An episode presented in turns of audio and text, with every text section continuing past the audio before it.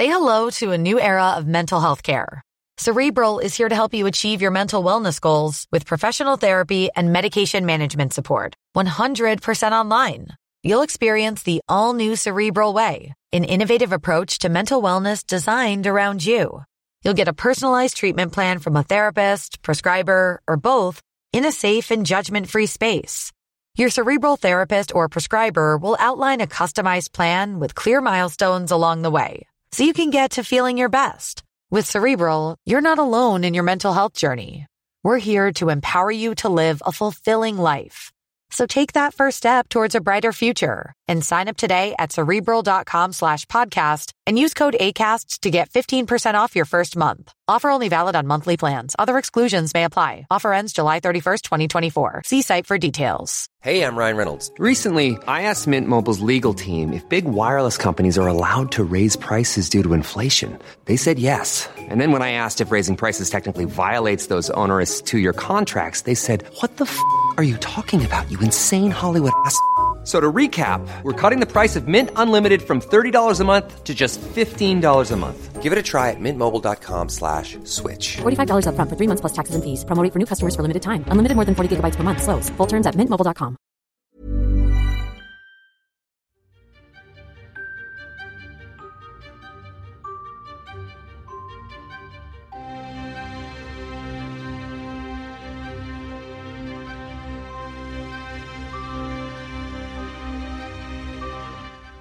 Welcome to Naked Reflections, brought to you from the Woolf Institute.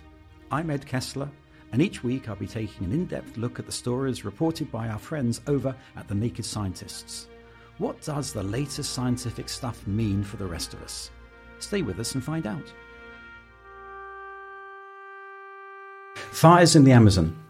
It's a frightening headline that our friends at Naked Scientists discussed in the summer, and it went viral in the mainstream media too.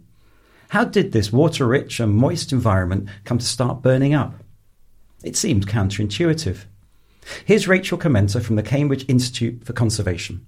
For many, many years and generations, traditional small scale landholders, including indigenous communities, they use fire. It's absolutely essential because that's how they clear the land to grow their crops. But they do so with different management practices to contain a fire.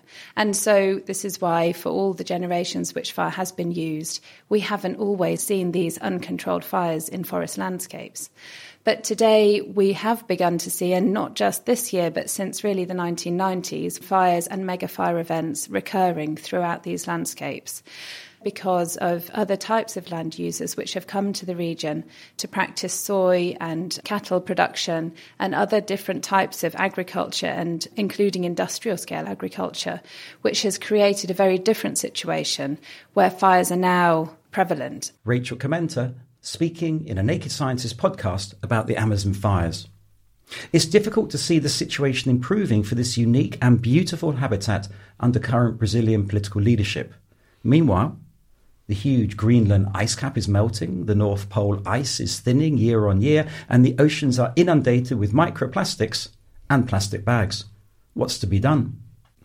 With me to discuss this are Steph Bryant of the Faraday Institute, Dr. Freya Jephcott of Queen's College, Cambridge, and Beth Bhargava, who is a student activist at the university. Welcome, everybody. So, my opening question is deliberately provocative. How much can we actually damage the environment? Should we not expect to damage the environment to a certain amount? It's intended to imply that human beings have always exploited nature, cutting down trees, growing crops, fishing, mining, and so on. Is it just a matter of degree to which we do it? Freya. Oh, well, from the public health perspective, I'm not sure how much as humans we can actually tolerate anymore. I, I think it's already, it's a, the hour is much later than we realize. Uh, pollution alone is already causing about 20% of the global deaths.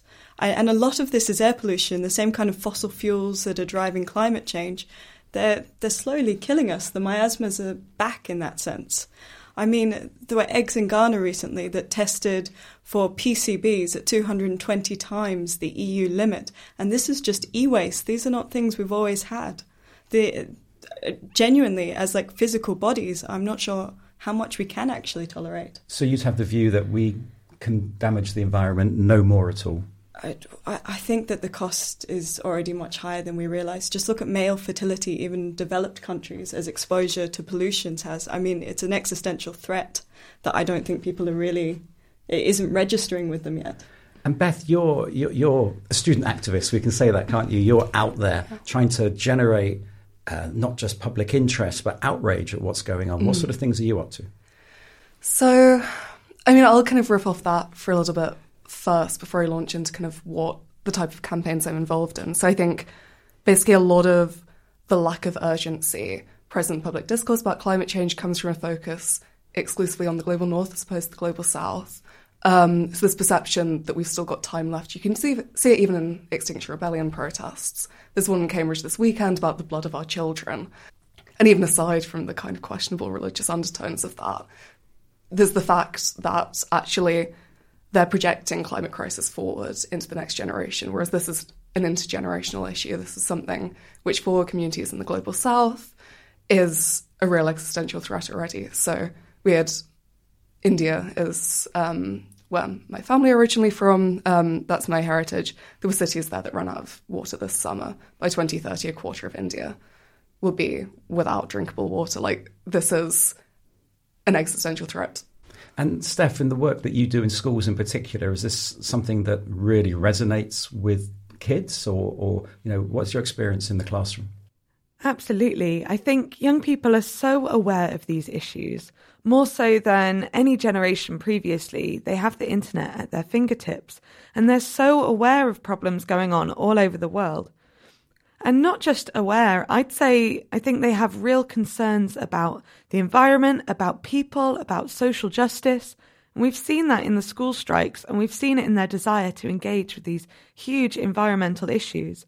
And so I think the key question for us or for me in schools is thinking, well, instead of being the older generation talking down to them and saying things like, oh, you don't really understand it, or, oh, jolly good, you can be the ones to make a difference then. I think we need to think, well, how do we, the people with influence currently, help young people to shape a future where um, where what they dream of and the world they want to live in is a reality, when at the moment they may well be facing environmental disaster. So, um, in schools, I guess an aspect of what I do is encouraging young people to ask their questions, listen to their questions, and then perhaps start to support them in helping them to work out where to look for their answers, um, where to go for some support.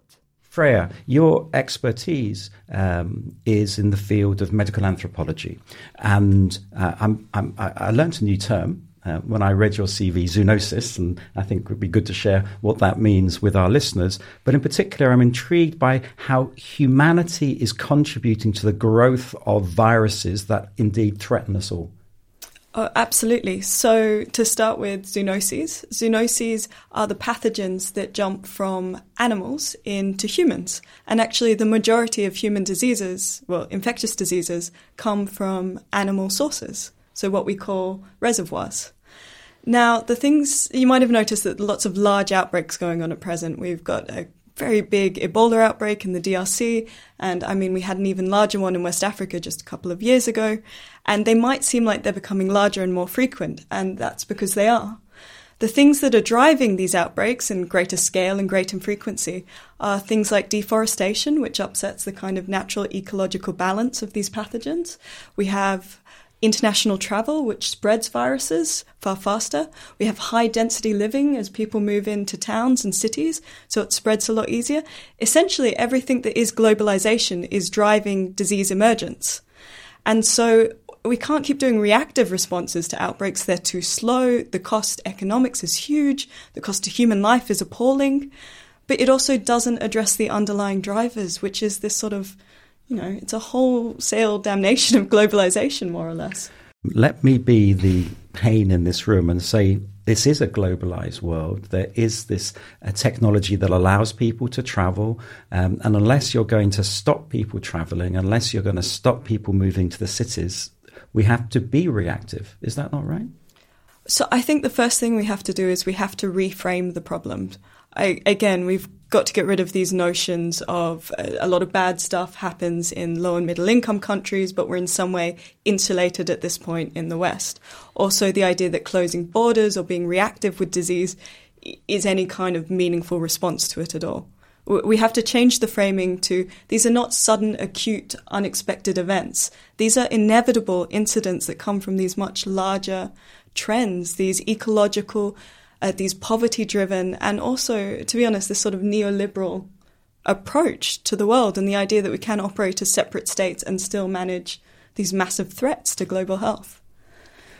Small, small solutions. well, big problems, but it's going to take, is it going to be big solutions or are they going to be small steps? I think climate crisis absolutely has to be understood as systemic crisis as something which is born out of the way we structure the world we live in, um, economically specifically. I mean, I'd go further. I don't think it's just a crisis of neoliberalism. I think it's a crisis born out of and kind of intrinsic to capitalism. I think that the fact that we live within an economic system premised on constant growth and constant expansion, the drive for resource extraction, is the only real way to understand climate crisis.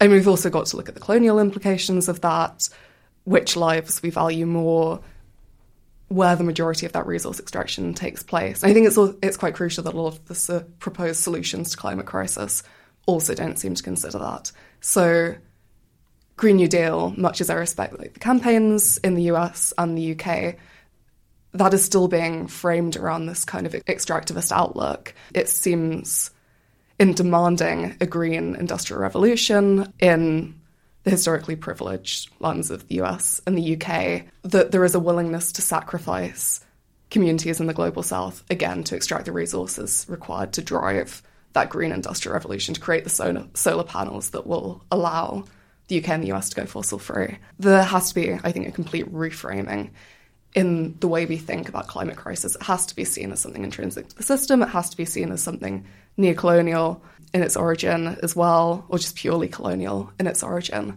And I think that is actually a healthier way for us to process it as individuals. I think a big problem with the current discourse is that it places the responsibility for climate crisis on the individual. So the whole idea of carbon footprint, which was actually developed by fossil fuel companies, it's a distraction, I think, from the real systematic problems. And it places a huge burden on like the individual mind. Um, so, what would you what would you like to see if there was one thing each of you would like to see happen personally before we perhaps talk, uh, Steph, about the kids that you meet? Um, what would it what would it be? One practical thing because you're talking these big theoretical terms, you know, colonialism and the approaches to these issues. And I'm just wondering for the listeners, what practical thing would you recommend? I'm not talking to us just about the individual, but anything that would make a difference, Beth. So I think for me, it kind of begins with education, um, and that doesn't necessarily that doesn't need to be formal schooling. It can be education through dialogue, people communicating with each other.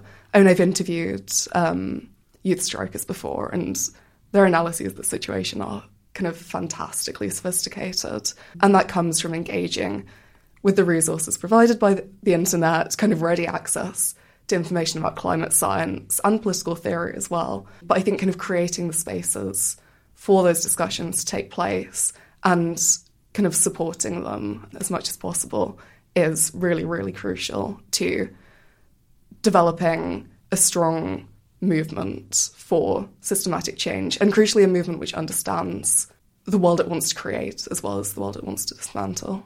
Yeah, I'd be really, really interested in empowering individuals, actually. Not because I think that the responsibility should be placed on the individual, but I think that people should really be able to realize and recognize that at least in our society, we have a voice and we have a vote. And that vote isn't just a political vote, but it's thinking about, well, how we spend our money, what we choose to buy, um, all of those things um, are a, a, vote in some way.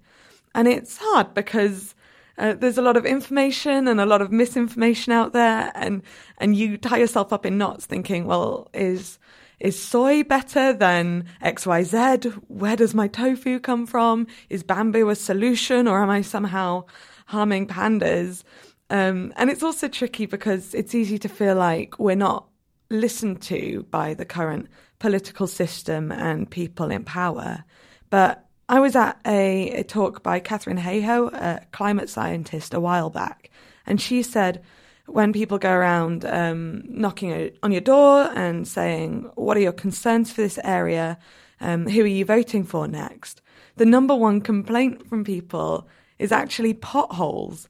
So if we're not telling our government that our number one concern or something that really matters to us is the environment and not necessarily potholes, which I guess could get worse with the climate crisis, then we're not using our voice well. So I really want to encourage and empower people to think about what they can do well, both in terms of their actions and in terms of their words.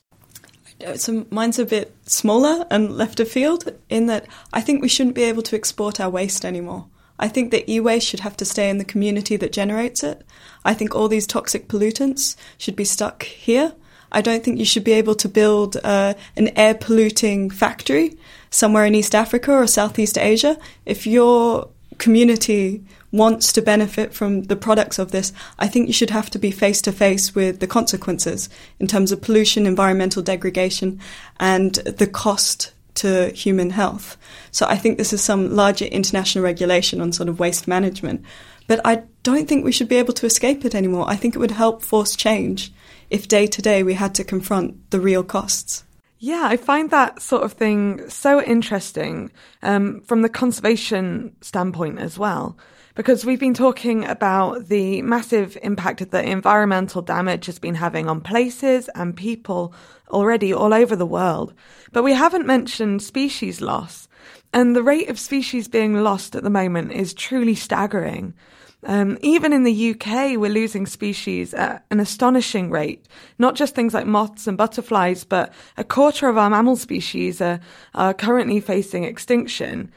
And we don't see that because we live in a nice city and, you know, we probably can hear birds singing uh, when we go outside and we just don't recognize that, um, that our choices are actually impacting species and biodiversity in really serious ways. And this disconnect between people and nature, or between our actions and our consequences, is something that I do think is driving some of these problems. What you're really saying is that we have to encounter the challenge of the damage to the environment, each of us. Those of us who just buy something at the co op, as I do, I, I you know, I just buy it pre-packaged, right? Um, and occasionally I read something in the newspaper about how one of the retailers are only going to use, you know, paper bags. It doesn't touch me. So maybe it's actually physically encountering the damage that we've caused uh, as part of our education, whether it's through online learning and seeing it, or whether it's actually visiting, you know, um, the, the, the sewage that we produce. Yeah, I think encountering this is important because if you think about it, even getting in a car and driving somewhere, you know that you're releasing greenhouse gases um, and burning fossil fuels, but you don't see it and you don't see those consequences. And it's almost fair enough. You're using your car to get from A to B. You need it. You're a busy person. You're in a rush. You need to pick the kids up from school. And so that disconnect is a difficult thing. So, encountering the damage um, that we do to the environment could be really important. But I also really think that encountering the wonder and the beauty and the hope in nature is something so important. And so, not just scaring people and frightening them with the with the information and hoping that that will get them to act, but actually inspiring people and bringing hope is something that is so important too. Uh, I don't know about you, but um, I need hope to get out of bed in the morning sometimes. And if I'm feeling particularly frightened, that's just, that's a lot harder. And so, yeah, I think we need to love people well and inspire people too. And, and some of that is by showing them the beauty in nature. You're listening to Naked Reflections with me, Ed Kessler. This week, I'm joined by Steph Bryant, Freya Jephcott, and Beth Bhargava. And we're discussing global warming from scientific, philosophical, and religious perspectives. We haven't touched on the religious perspective yet. So I'd like to explore that whole, um, almost the biblical narrative of being stewards of nature rather than masters of nature. Um, is this something that comes out I'm looking at you, Steph, in terms of your conversations with the faith communities and the churches and, and how they understand uh, our relationship with the environment theologically, if you like.